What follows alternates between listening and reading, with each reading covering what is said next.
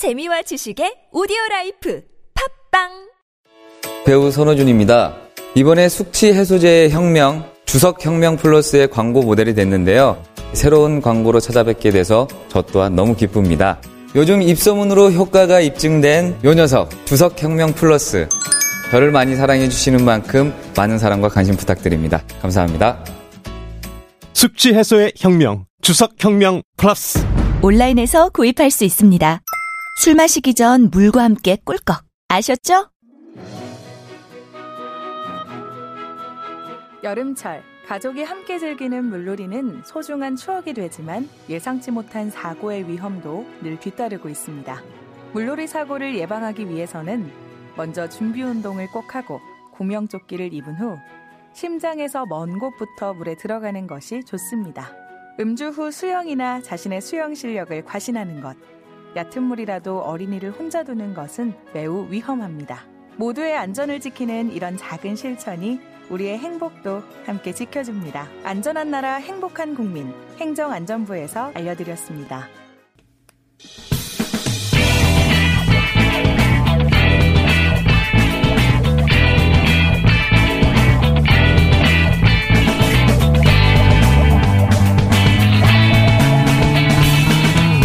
김어준의 뉴스 공장.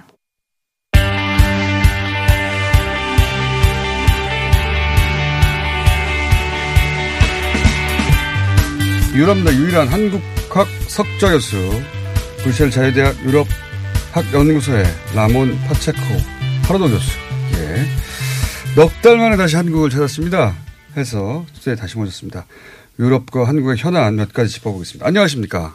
Thank you. Pleasure to be back. 네, 다시 오게 돼서 기쁩니다. 네. 감사합니다. 너무 자주 오시는 것 같아요. I like Korea. 한국을 좋아합니다. 자, 우선 이번에 한국에 방문하게 된 건 어떤 이유에 서였나요? Main purpose I went 네, to 제가 이번에 한국을 온 주된 이유는 그 제주도에 있는 저희 한국국제교류재단 KF의 본부를 방문을 해서 그분들을 만나고 그 외에 뭐 통일부, 외교부 등이 여러 대학에 있는 친구들도 만나기 위해서 한국 상황이 어떻게 돌아가고 있는지 보려고 왔습니다. 예. 오시면 무조건 여기 오게 돼 있는 거거든요. 오셨으니까 몇 가지 한국과 유럽에서 일어났던 일에 대해서 어, 그 관점에서 여쭤보겠습니다.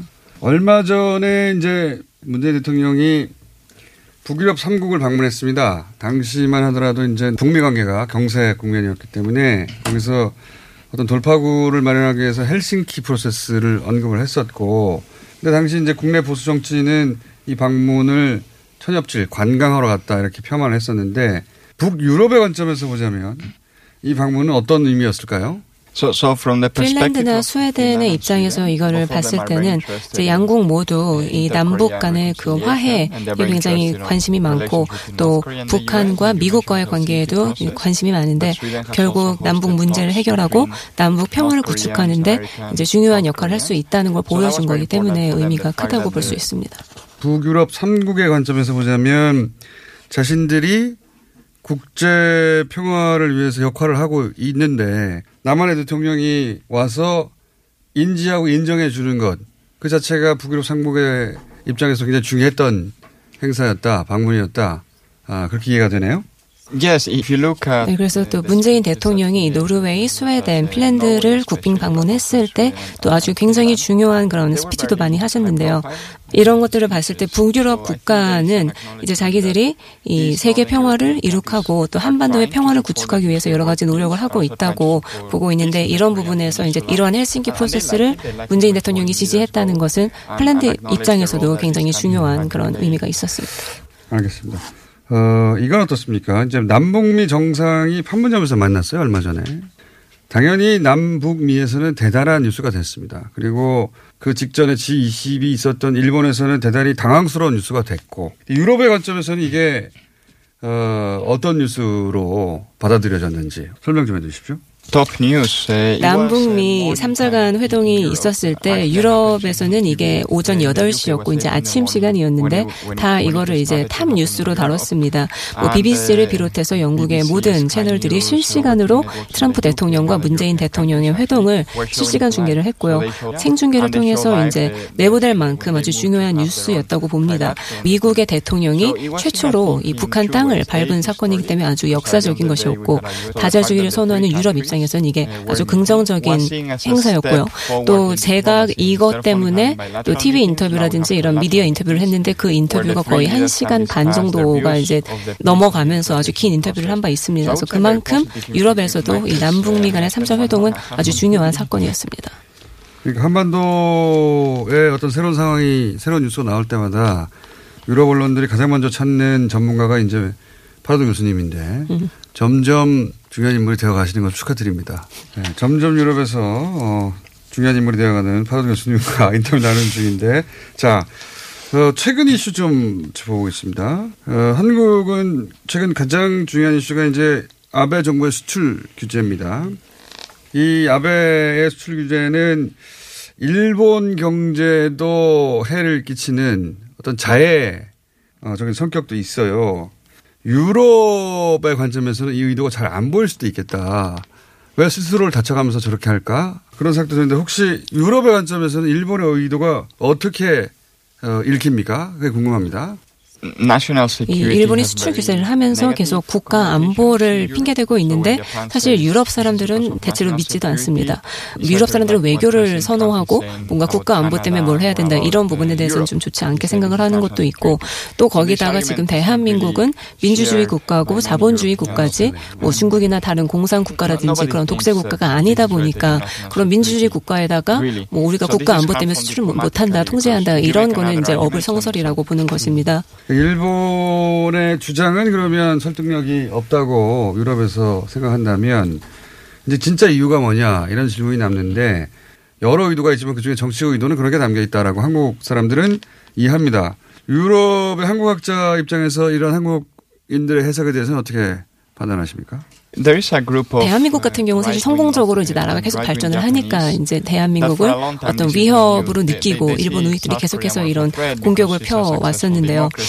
그들의 주장은 이러합니다. 일본 우익이 이제 대한민국을 비난할 때 하는 주장은 대한민국은 아직 완전한 민주주의가 아니다. 아직 신생 민주주의 국가고 그러다 보니까 정부가 대한민국 경제에 아직도 개입을 많이 한다. 그래서 뭐 우리가 이런 조치를 하는 거다라고 자꾸 핑계를 대고 있는데 과거에는 좀 이런 주장 들이 극단주의자들만 하던 주장이었다면은 지금 이게 아베 정권에 와서는 대부분의 사람들이 이런 식으로 생각하는 거로 지금 이제 상황이 변했다는 거고요. 제가 볼 땐 결국 이런 거는 정말 대한민국과 일본과의 관계 때문에 수출 통제를 한다기보다는 정말 일본의 국내적인 정치 때문에 그래서 하는 거라고 보고 있고 그래서 만약에 일본과 북한의 관계가 개선이 되면은 일본 입장에서는 군비를 증강할 수 있는 명분이 사라지게 됩니다. 그러니까 이제는 대한민국을 좀 걸고 넘어지면서 이런 것 때문에 우리가 군사적으로도 무장을 해야 된다든지 그런 식으로 주장을 펼 수 있게 되는 겁니다.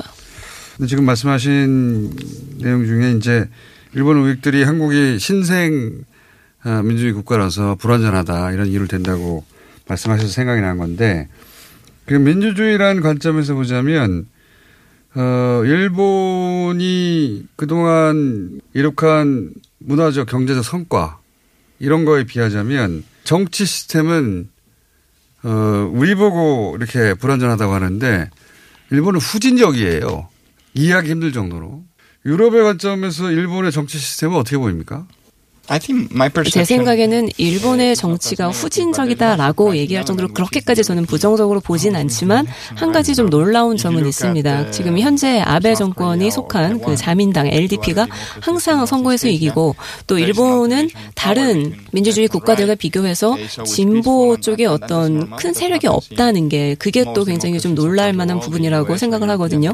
민주주의 국가라면은 항상 진보와 보수가 정권 교체를 평화롭게 이룩하고 이렇게 왔다 왔다 갔다 하면서 바톤을 주고 받아야 되는데 일본은 항상 우파인 자민당이 모든 선거에서 너무 압승을 하니까 그게 좀 제가 볼 때는 신기하다, 좀 이상하다라고 보이는 부분이고 뭐 심지어 다른 나라들 보면 뭐 포르투갈, 스페인 같은 경우도 얼마 안 된 민주주의 국가들임에도 불구하고 이런 나라에서도 진보 운동이 활발하게 일어나고 있거든요. 근데 일본은 그런 게 좀 부재하다는 게 제가 볼 때는 좀 신기한 것 같습니다. 그게 후진적인 거예요.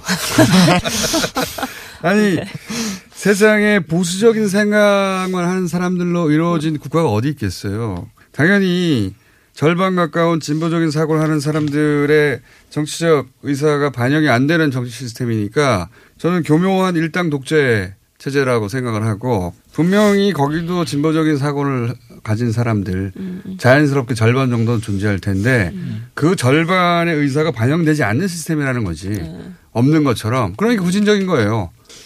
네, 그래서 항상 우리가 이 동북아 얘기를 할 때는 이 동북아 지역의 민주주의 국가인 대한민국, 일본 그리고 대만을 비교를 하는데 대한민국과 대만 같은 경우는 이제 뭐 진보와 보수 측의 그 운동도 이제 거의 비슷하게 일어나고 있지만 일본은 진보당이 약한 것뿐만이 아니라 진보 언론도 굉장히 힘이 없습니다. 이게 진보적인 언론이나 진보적인 목소리가 반영이 안 된다는 사실보다 더 중요한 건 밸런스가 안 맞는다는 거죠. 어, 이거는 어떻게 생각하십니까?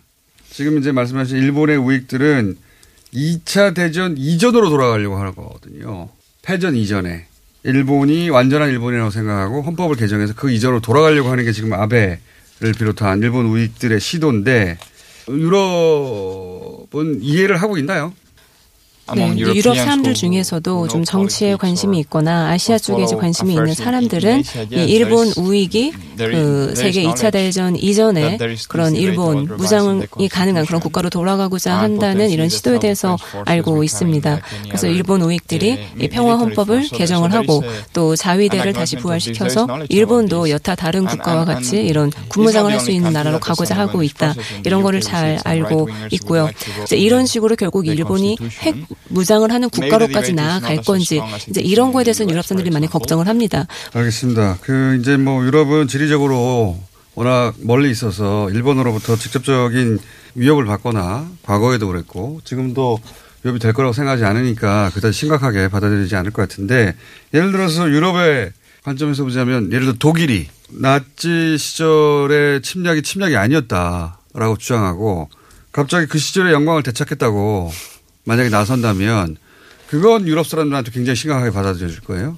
일본이 그러는 건 동아시아에서는 그런 거거든요. 그런 위협으로 받아들이는 거거든요. 어, 그래서 그걸 다 이해할 수는 없겠으나 이게 이제 한국인들이 가지고 있는 일본 우익의 과거로 돌아가겠다는 시도에 갖는 어떤 우려인 거죠. 예. 그거를 유럽에 가서 널리 알리세요. 일 좀 하세요, 가서. 그 관점 이해 가시죠? 네, 저도 그 관점을 잘 이해하고요. 유럽에서도 사실 독일이 네. 뭐 군비를 증강해야 된다, 우리 군사력을 좀 더 강화해야 된다, 이제 그런 주장을 할 때면은 특히 폴란드 사람들 또 동유럽 사람들은 아, 독일한테 과거에 너네가 했던 짓을 잊지 마라, 이제 이런 식으로 얘기를 하면서 늘 비판을 강하게 합니다. 알만한 사람이 yes, yes, we know what it's like. Yes. 아니 이제 아베를 비롯한 일본의 이제 극우 정치 세력들은 예를 들면 난징 대학살이 전혀 존재하지 않았다. 이것은 나치가 저지른 홀로코스트를 그 이후에 지금 독일의 집권 여당이 메르켈 총리 주변 사람들이 홀로코스트로 확살된 유태인들은 단 한 명도 없었다라고 갑자기 주장하기 시작하는 거하고 똑같은 일이에요. 그걸 우리는 보고 있는 거죠, 지금. 그러니까 그냥 두고 볼 수가 없는 거예요. 예. 그러니까 유럽 사람들도 이제 일본의 우익 그룹이라든지 어떤 특정 그룹이 중국에서 난징 대학살이 일어나지 않았다라고 주장하고 있는 것도 알고 있고 이 한국에 대한 식민 지배도 오히려 우리가 그 나라를 위해서 좋은 일을 해준 거다라고 이렇게 터무니없는 주장을 하고 있다는 걸 알고 있는데요. 그런 주장을 할 때마다 유럽인들도 마찬가지로 이제 붕괴하고 이거에 대해서 반대합니다. 그 여기서 이제 잘못 알고 있는 것은 그것이 일본의 특정한 극우 소수 그룹이 아니라 아베 정부를 구성하는 내각의 기본적인 공통 인식이에요 이게 그거를 잘 모른다는 거죠 유럽 사람들은. 더군다나 이런 수출 요주를 통해서 이제 그게 여실히 점점 드러나니까 한국 사회에서는 더더욱이 그런 위험성에 대해서 인지하게 되는 거죠. 예. 어, 뭐 유럽에서도 이제 과거로 돌아가고자 하는 그런 시도들이 있다 말씀하셔서 생각이 난 건데 그게 바로 이제 브렉시트 아니겠어요? 그러니까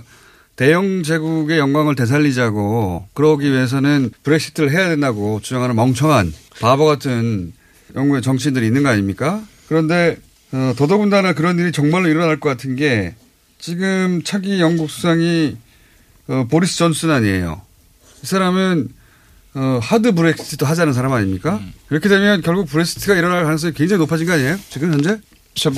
네, 맞습니다. 브렉시트는 일어날 가능성이 높아졌고 일어날 겁니다. 그런데 여기서 문제는 어떤 종류의 브렉시트가 일어날 거냐 아, 이 부분인데 영국 사람들 중에서 이 브렉시트를 반대하는 사람들은 이제 이렇게 주장하죠. 차라리 2차 국민 투표를 해서 아, 다시 몇 년 기다렸다가 우리가 다시 유럽 연합으로 돌아가자. 그 반면에 만약에 이 소프트 브렉시트가 일어난다.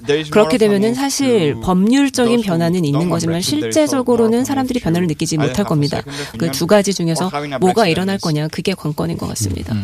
그 다음에 궁금한 지점은 이러면 예를 들어 스코틀랜드가 독립을 한다든가 북아일랜드가 그 아일랜드하고 어, 합친다든가 이렇게 대영 제국의 영광을 되살리려고 했는데 대영 제국이 이제 드디어 해체되는 그런 미래도 가능한 거 아닙니까? So th- that's the 네, paradox. 그래서 because 이제 사실 이 모든 것의 어떤 궁극적인 a 목표는. 그 대영 네, 제국의 영광을 되찾기 위한 것인데 여기서의 파라독스는 오히려 이 하드 브렉시트가 되면은 지금 현재. 영국이 더 약해질 거라는 겁니다. 그래서 이 스코틀랜드 정부를 봐도 in 10 years' 이미 만약에 브렉시트가. 일어난다면 우리는 there is a lack of 2차 trust 독립 투표를 해서 이 독립을 한번 더 쟁취하기 위해 노력을 할 거다라는 그. 공언을 한 바가 있어서 이미 스코틀랜드 정부는 영국 중앙 정부에 대한 그 신뢰가. 굉장히 떨어져 The 있는 상태입니다. 그리고 북아일랜드 같은 경우를 보면은 브렉시트 관련해서 independence because they 55%는 want 반대한다고 to 했고 leave the Union. 45%는 브렉시트를. 찬성이라고 했는데 만약에 하드 브렉시트가. 생기면은 차라리 우리가 따로 떨어져서 EU의 회원국이 되는 게 낫지 않겠느냐라는 또 주장이 나올 수 있기 때문에 결과적으로는 하드 브렉시트가 되면은 영국이 결국은 좀 약해질 수 있기 때문에 결국은 이게 패러독스다라고 봅니다. 시대에 뒤처져가지고 대영 제국 영광을 되찾겠다고 하는 그런 멍청한 영국인들의 착각이 브렉시트를 통해서 오히려 남은 영국 마저 이렇게 해체시킬 가능성을 만들어낸 것처럼 이 일본 우익들이 그 영광을 되찾겠다고 지금 수출 규제하는 것은 결국은 일본의 추락으로 이끌어질 거다라고 한국은 바라보고 있어요. Thank you 아벤 거지. 서로 연락하나?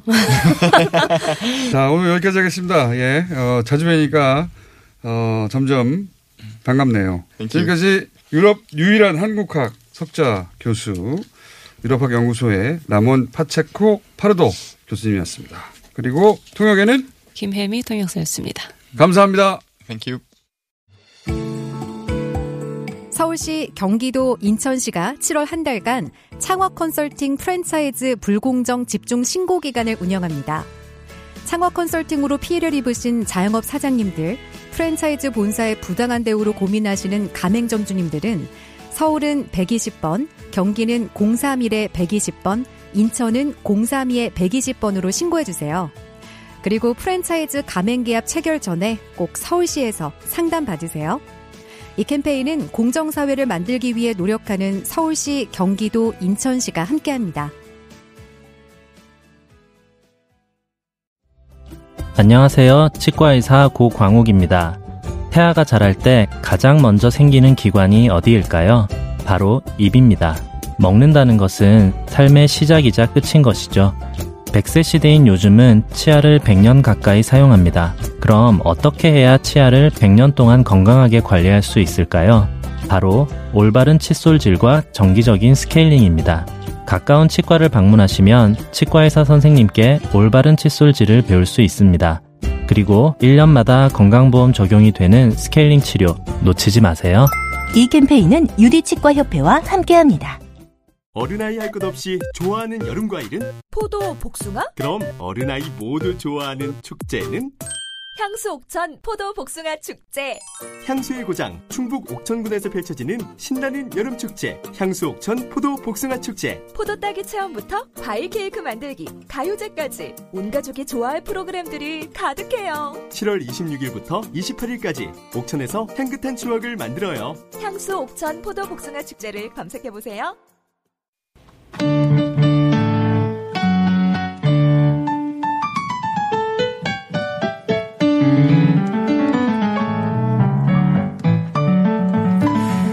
뉴스공에서 가장 격조 있으려고 만든 코너인데 예. 출연자분들이 그렇게까지 격조 있지 않습니다. 자, 어, 임현정 씨가 귀국을 해야만 살아나는 코너입니다. 임현정 씨 나오셨습니다. 안녕하십니까? 안녕하세요. 어, 그리고, 어, 재남 피아니스트. 항상 재남해 있는데, 임현정 씨가 안 나오시는 바람에, 어, 거의 격올로만 출연하시는 김철웅 씨 나오셨습니다. 네, 안녕하세요. 김철웅입니다. 네, 한 분은, 어, 프랑스에 혼자 유학 가서 음악적 일가를 이루었고, 한 분은, 어, 북한에서 이미 8살에 평양 무용 음악 대학, 예, 북한 최고의 예술대학이라고 합니다. 음악무용대학이에요. 자꾸 무용음악대학이 아니고. 음악은 먼저. 하여튼, 북한 최고의 예술대학을 8살에, 천재도 천재. 예, 그래서 북한에서 최연소 평양 국립교향악단 수석 피아니스트, 러시아에서는 차이코프스키 음악원 천재. 그러다가 잘못 판단해서 탈북을 하는 바람에 계속 말씀드리지만 아직도 후회하고 있는 이면정 씨는 아 잘 모르세요 이면정 씨? 저 이분이 잘- 탈- 탈북한 거 네. 후회하고 있다는 거? 진짜 후회하고 계세요? 에이, 아니겠죠. 방송 아니에요 방송 중에 계속 있어요. 얘기했어. 내가 거기 있으면 잘 나갔을 텐데. 아, 여기서도. 거기 있으면 잘. 자, 유면정 씨는 13세에 가가지고 그 등급별 음악 그 원들을 다 조기에 수석으로 졸업하셨어요. 예. 요즘 와서 핫하죠. 굉장히 핫하고 EMI에서 어, 베토벤 전곡인가요? 맞습니다. 예. 감사합니다. 최연소로 다 어, 녹음하신 분이고 계속 말씀드리지만 콩쿠르에서의 업적은 거의, 아, 거의, 그 얘기. 거의 없다시피 합니다. 다만 자 이 두 분 굉장히 서로 다른 배경인데 두, 두 분이 잘 맞아요. 즐겁습니다. 이 코너 가서도. 그래서 이, 이 시간만 되면 저보고 말 좀 그만하라고 하는 문자 많이 나와요. 아, 진짜요? 네. 에이, 정말요? 네, 신경 안 씁니다. 근데. 자, 오늘 두 분이 준비하신 곡은 무엇이고 왜 이 곡이 준비되었는가? 오늘은 김철웅 씨가 먼저 합니까?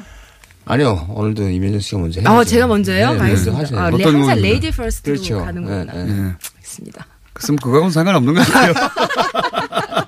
격조 있다고 하시는 아리랑? 판타지, 아리랑, 제가 아리랑 판타지. 예, 일부러 이렇게 외국에 있으면서 한국을 좀 알리고 싶어가지고 어. 아리랑을 아리랑 중에서 이렇게 밀양 아리랑 날 좀 보소 막 이런 어. 그러니까 가장 유명한 테마를 이렇게 삼아가지고 제가 직접 작곡을 한 거예요. 네.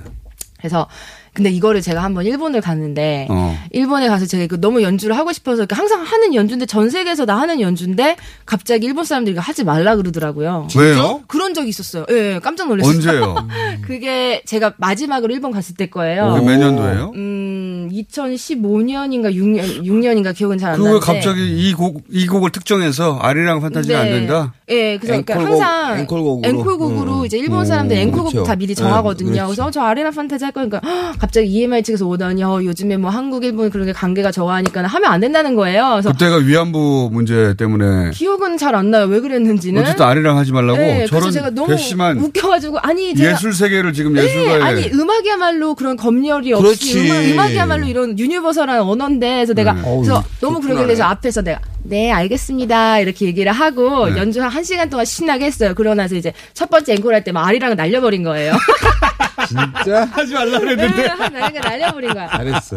그 후로는 초대를 안 하더라고요. 그런데 이제 그때, 그때 제가 본 게그 네. 이제 뭐 그런 관계 측에서는 그렇게 얘기를 했지만 청중들은 너무 좋아했어요. 그렇죠. 당연하겠죠. 네. 음악으로 받아들이지. 네, 그래서 그 오히려 일본 사람들이 어 그거 한국 아리랑 아니냐고 그러니까 잘 일- 알더라고요. 일본 우익들이 진짜 촌스러워요. 네, 위에. 사람들만 이제 국민들은 너무 좋아하고 그래가지고 네. 북한도 안 그래, 그거는. 말도 안 되는 소리죠. 무슨 아리랑을 연주하지 말라는 천, 요, 요구는 처음 들어봤죠, 전 세계에서. 네 처음 당연하죠. 앵콜 못 칠 거냐고 물어보는 것도 처음이었고. 음, 특정 곡을 하지 말라고. 네. 사실인 거죠. 아 정말요? 어, 그런데 해버린 거죠.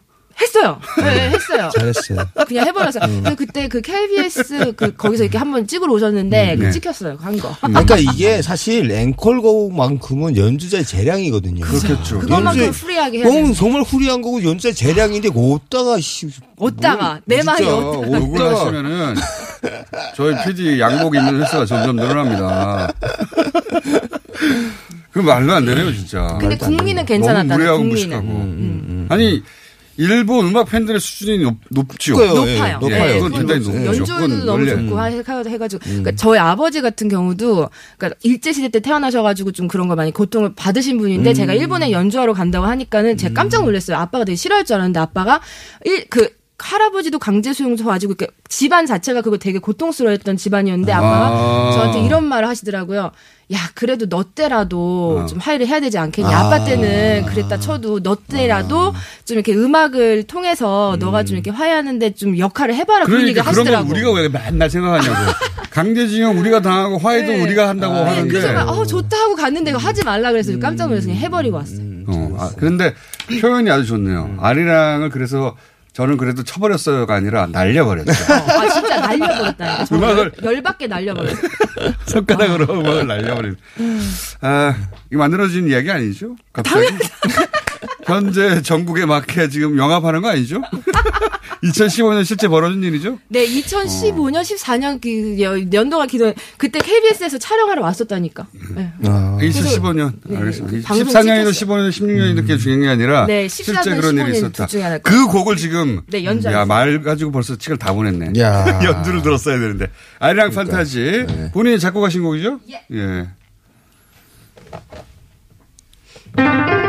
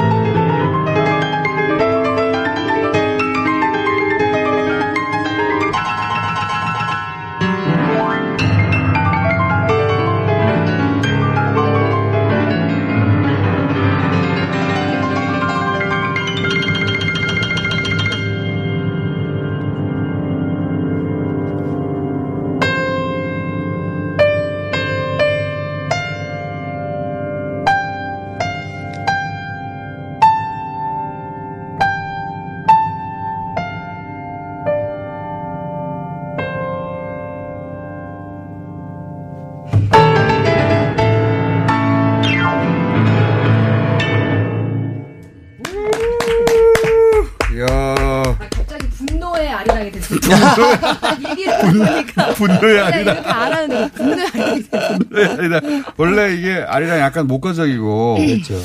자기한테 하는 얘기 같은데 이번에 하는 하신 아리랑은 나 아리랑이야. 그죠. 덤벼 자식아 나 아리랑이야 이런 느낌이네요. 예. 평상시보다 더 격정적으로 연주된 거죠. 그렇게 된것 음. 같아요. 갑자기 진짜 생각 그거 생각하니까 더 열받는 그런 게 있네. 그때 그때 감정이 다시 살아나가지고. 예. 네, 아리랑 이렇게 혀- 리스트 같은 건 지금 처음 들은 것 같아요. 예. 아. 뭐, 멋진 곡이에요. 지금 뭐 갑자기 왜?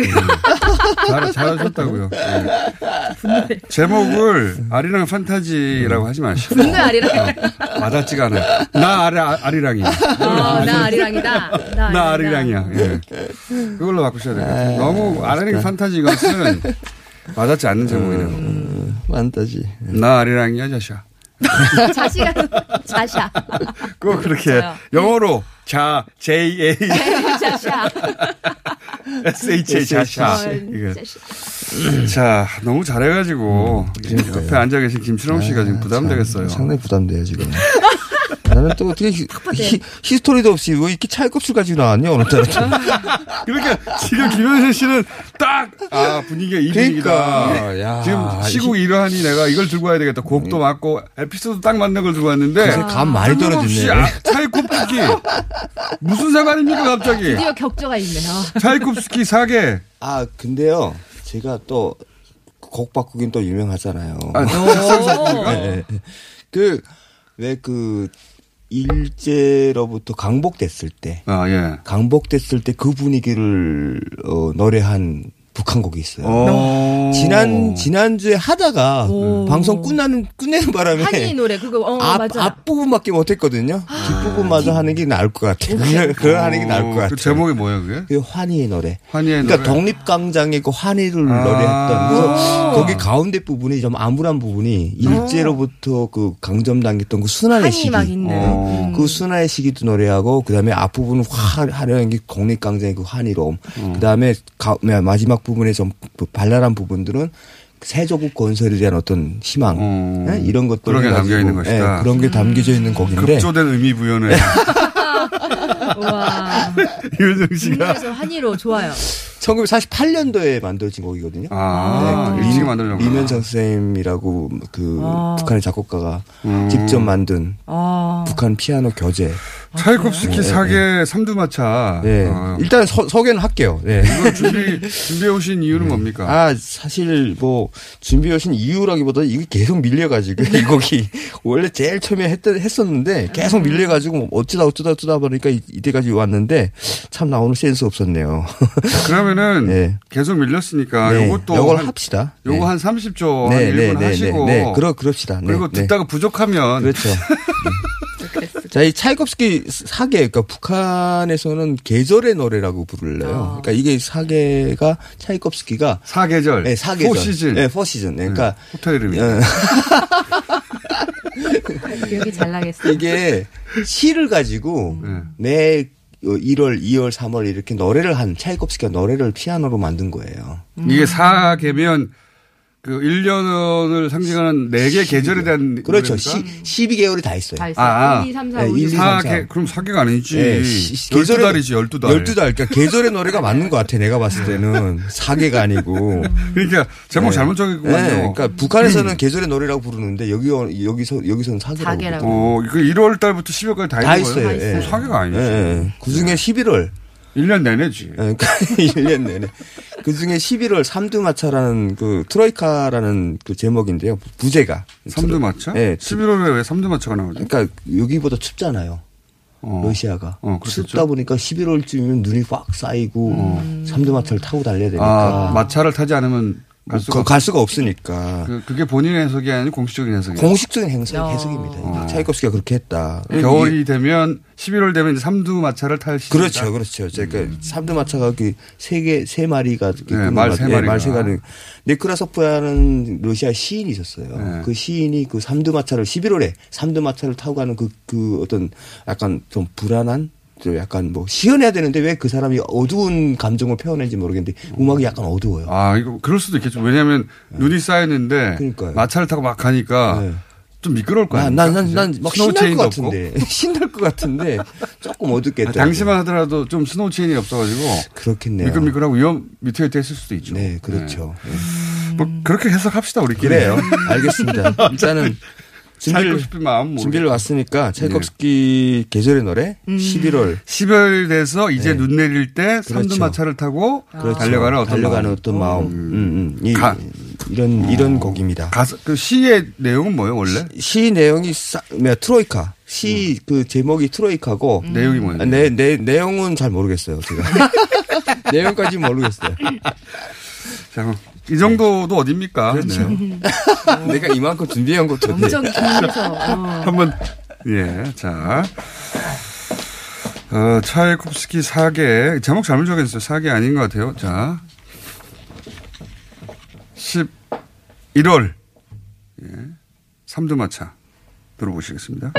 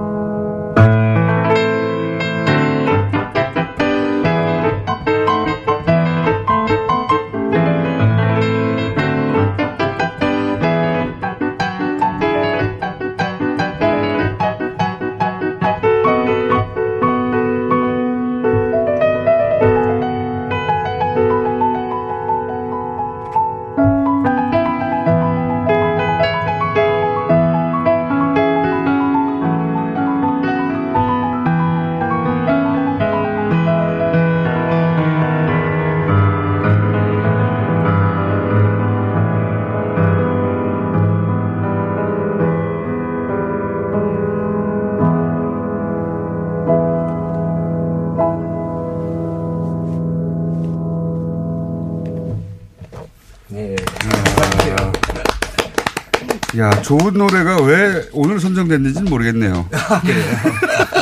좋은 곡인데. 자, 어, 뭐, 뭐랄까요.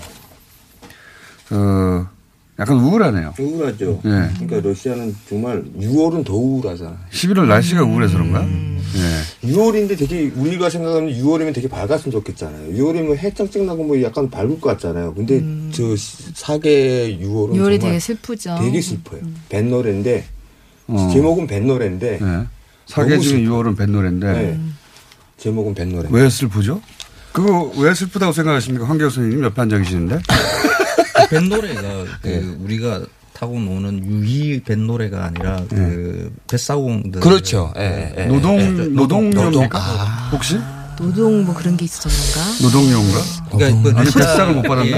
그 뱃사공 그러니까 아. 배 와 관련되는 것들 뭐 그림이나 뱃사공의 어. 외로움이 많이 표현은 돼 있어요. 그렇죠. 뭐 그래요? 민요에도 가사가 나오는 없잖아요, 근데. 네, 가사는 가사는 없는데 그러니까 차이콥스키가 그그 시들을 가지다가 그 시를 들으면서 거- 악상이 생각나서 만든 곡- 곡들. 아, 근데 시가 예, 시를 그러니까 그 시 출처를 출처를 시의 내용이 그런 뱃사공들의 슬픔이에요? 그러니까 왜, 뭐 왜냐하면 벌. 옛날 벌가 벌가 강에 배, 그, 맞네요. 배, 배를, 배를 이렇게 젓는 사람들이 어떤 약간 뭐랄까 애한이랄까 그게 길잖아요. 그러니까 막 떼목 길고. 아, 이- 채부린 거? 예, 예, 약간.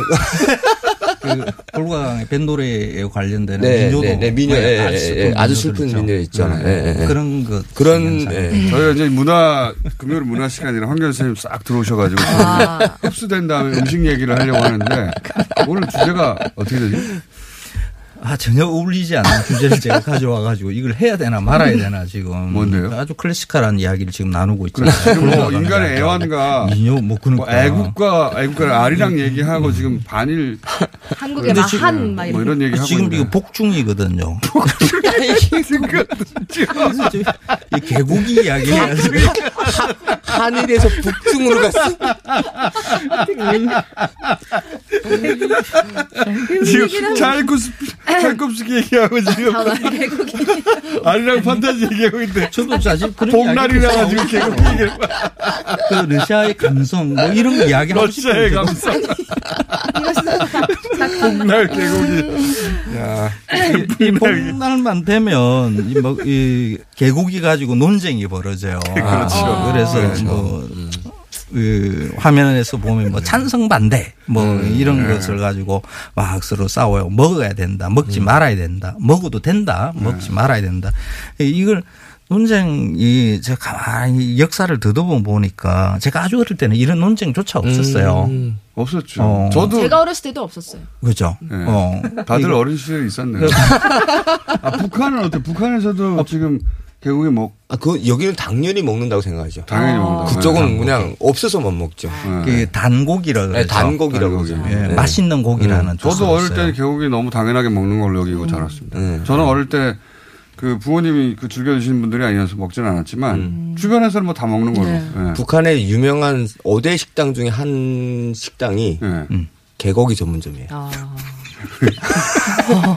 단고기 국집이라고 아주 큰게 있어요. 아니 근데 개고기를 가시고. 먹은 역사 찾아보니까 유럽에도 많고 많아요. 전. 세계에 많더라고요 실제. 네, 맞습니다. 네. 그게 이제 그 개고기를 먹는다, 먹지 않는다를 어떤 문화의 갈등처럼 이렇게 이제 몰고 가는 거 문화가 고급스럽다 아니다로 나누는 건 아닌 것 같아요. 그렇죠. 개고기 식용 문화가 있고 개고기를 식용하지 않는 문화가 네. 이렇게 그러니까 문화라는 말을 붙이면 이 어떻게 뭐 열등하고 우등한 무엇이 존재하는 것처럼 우리 그 머릿속에서 이렇게 작동을 해요. 음. 그런데 지금 북한에서 지금 개고기를 먹는 것은 사실 먹을 고기가 그렇게 마- 마땅하지 않기 때문에 그러거든요. 지금 어 북한에서는 곡물 뭐 자급도가 우리보다 훨씬 높아요. 뭐 90몇 프로 되는데 그 외부에서 들어오는 곡물이 없기 때문에 이제 그거를 가지고 버티는 거거든요. 근데 사람이 먹을 것도 없으니까 소돼지 닭 키우기도 힘들죠. 그런데 개는 그냥 이렇게 대충 놔둬도 그냥 잘 먹어요. 그게 뭐, 뭐 똥개라 그러죠. 똥개. 전혀 전혀 동의할 수 없어요. 저는. 잘못 잘못 알고 계신 아니, 완전 완전 동의할 수 없어요. 나는. 정정해 주세요 정정. 아니 고기가 없어서 개고기를 먹는 게 아니고 그 고기를 먹는 것은 버신 버신용으로. 아, 그래, 그게 좀 단계 있어요. 예, 예전부터. 아, 예, 단계 있어요. 그러니까 어, 복날에 먹을 만한 것이 개밖에 없는데 그 얘기 개를 먹는 것을 진지하게 얘기 지금 클래식 연주자들하고 좀 개고기 이야기가 굉장히 진지하게. 저- 저는 그안 있습니다. 개고기를 먹는 것에 대한 그 심리적 부담을 줄이는 방식으로 그 개고기가 우리 몸을 좋게 할 것이다라는 이야기를 붙이는 거죠. 나중에. 그렇죠. 근데, 근데 예전에는 또 예전에는 그 고기가 부족했을 때는 어 일부러 붙인 게 아니라 먹어도 아무도 도덕적 비난 안 하니까 그냥 그렇죠. 실제로 그렇게 하죠. 실제로 개고기가 몸에 좋다고 믿었겠죠. 그래서 그 이제 지금은 이제 개고기를 먹을 만하지 못하다라고 생각하는 게 옆에서 이 개를 키우잖아요. 이 음, 애완견이라고 맞아요. 맞아요. 지금 애완견. 애완견이라고 안 하고 반려견 이러죠. 그러니까 함께 살아간다고. 반려 이러면 그 인격이 부여되는 거죠. 이게 사람하고 똑같아요. 그래서 감정이입되죠. 그, 그 사람 이름도 붙여서 부르잖아요. 음, 어, 맞아요. 그 북한에서는 음. 그런 반려견 있어요. 있긴. 있는데 있는 있, 있긴 있는데 아직 반려견 문화가 네, 그렇게 남쪽만큼은 확산 확산. 확산되지는 네, 않았어요. 그렇죠. 그러니까 아직 북한에서는 그, 어, 개고기 먹는 것에 대한 심리적 부담감이 없어요. 예. 없을 거예요. 그만큼 그런데 없죠. 예. 이제 그 지금 뭐 반려견 키우고 하는 이런 그 인구가 지금 남쪽에서 그렇죠. 급속하게 늘어나거든요. 이게 요즘 뭐 엄청나게 1인 늘어났죠. 가구들 늘어나고 하니까 이게 저 사람 사귀는 것보다는 개, 개가 얼마나 충성스러워요. 그래서 개를 옆에다가 많이 두게 되고 그렇죠. 래서 자연스럽게 개는 먹으면 안 되는 것이다. 인격이 부여되어 있는 동물이니까 자연스럽게 이제 뒤로 밀려나는. 동물보호단체에서 끊임없이 윤리적 비난을 했거든요. 네. 근데 그건 안 먹혔어요. 그건 그렇죠. 안 먹혀 오히려 반발심을 불러일으켰는데 근데 본인들이 키우는 사람들이 늘어나다 보니까 그래서 자기들이 감정이입하고 그러다 어, 보니. 인격을 부여하다 보니까 자연스럽게 그 문화가 사라지고 있는 그래서 거죠. 그 지금. 많은 분들이 이 개고기 논쟁에 참여를 하셨는데 그 중에 아주 정말 정말 좋은 말을 하신 분이 계세요. 그 텔레비전에 그 개통령이라고 나오시는 아, 분이 있죠. 개. 고양이 이렇게 씨, 예. 예, 예. 그 아주 잘 다루시는 분인데 이 강영욱 씨가 한 이야기가 이런 말이 있어요. 어, 그 개고기 먹는 사람들에게 뭐라고 하거나 항의하지는 않는다. 예. 진짜 예, 그런 말을 하지 않는다. 어, 그러면서도 강아지가 얼마나 멋진 친구들인지 강아지들이 얼마나 행복하게 살 수 강아지들이 얼마나 행복하게 살 수 있는지를 즐겁고 긍정적인 방식으로 표현할 뿐이다. 음. 어, 그러니까 개를 사랑하는 마음들 바로 옆에 두고 친구처럼 여기고 하는 것이 옆으로 확산되면 개고기 식용에 대해서 네. 더 이상 어, 걱정하지 않아도 되는 그런 것이 정착할 것이다라는 걸 이 강영욱 씨가 너무 잘 아는 거죠. 근데 지금 어 동물 보호 들어섰어요, 사실은. 그렇죠. 지금 어, 동물 보호 단체에 지금 좀 소란스러운 게 있어요. 개를 어, 안락사 시켰다라고 하고 뭐 이런 것들. 아, 사실 예, 이런 것들이 오히려 그, 그 개를 어, 반려견으로 두고 있는 지금의 우리의 심리적 타격을 더 강하게 주는 것이라고 봐요. 그래서 그 개식용 논쟁하지 마시고 지금 우리 땅에 살고 있는 개와 고양이 지금 버려지고 있는 개와 고양이 지금 많거든요. 그 우리 동네에도 어 고양이들이 길 잃은 고양이들이 너무 많아요. 동물들도 많지만 노숙자는 더 많아요. 솔직히 아 진짜로 사람 노숙자 사람한테 많은데 점점- 솔직히 강아지 얘기도 좋지만 그 유럽 이런 데 보면은 말고기도 먹고 그러고 사슴도 먹고 말도 말도 먹죠. 막 돌고래도 잡고 그러잖아. 돌고래가 그 동물 일본 중에서 자꾸 나옵니다. 일본 아, 돌고래. 아니, 돌고래가 네. 그 동물 중에서 제일 똑똑하다 고 그러거든요. 최근에 고래 먹는 것도 일본이. 예, 그니까 고래. 네, 고래. 그게 솔직히 말 이랑 강아지 일본에 감정이 비교하면 많으시네. 아리랑 때문에. 조금 이 개와 고양이에 대해서 감성을 붙이려고 했는데 한 방에 보냈습니다. 맞습니다. 이게 사람 먹는 게 더 중요해요. 다음 주에 맞습니다. 저런 것 좀 해보면 어떨까요? 동물에 관한 음악 있잖아요. 오. 어, 동물에 뭐 관한 강아지 왈츠도 있고 뭐. 네. 어. 아 동물을 되게 자, 우아하게 많지. 황교익, 임현정, 김철웅 세 분이었습니다. 어, 벌써 네, 감사합니다. 네. 감사합니다. 월요일 뵙겠습니다. 안녕.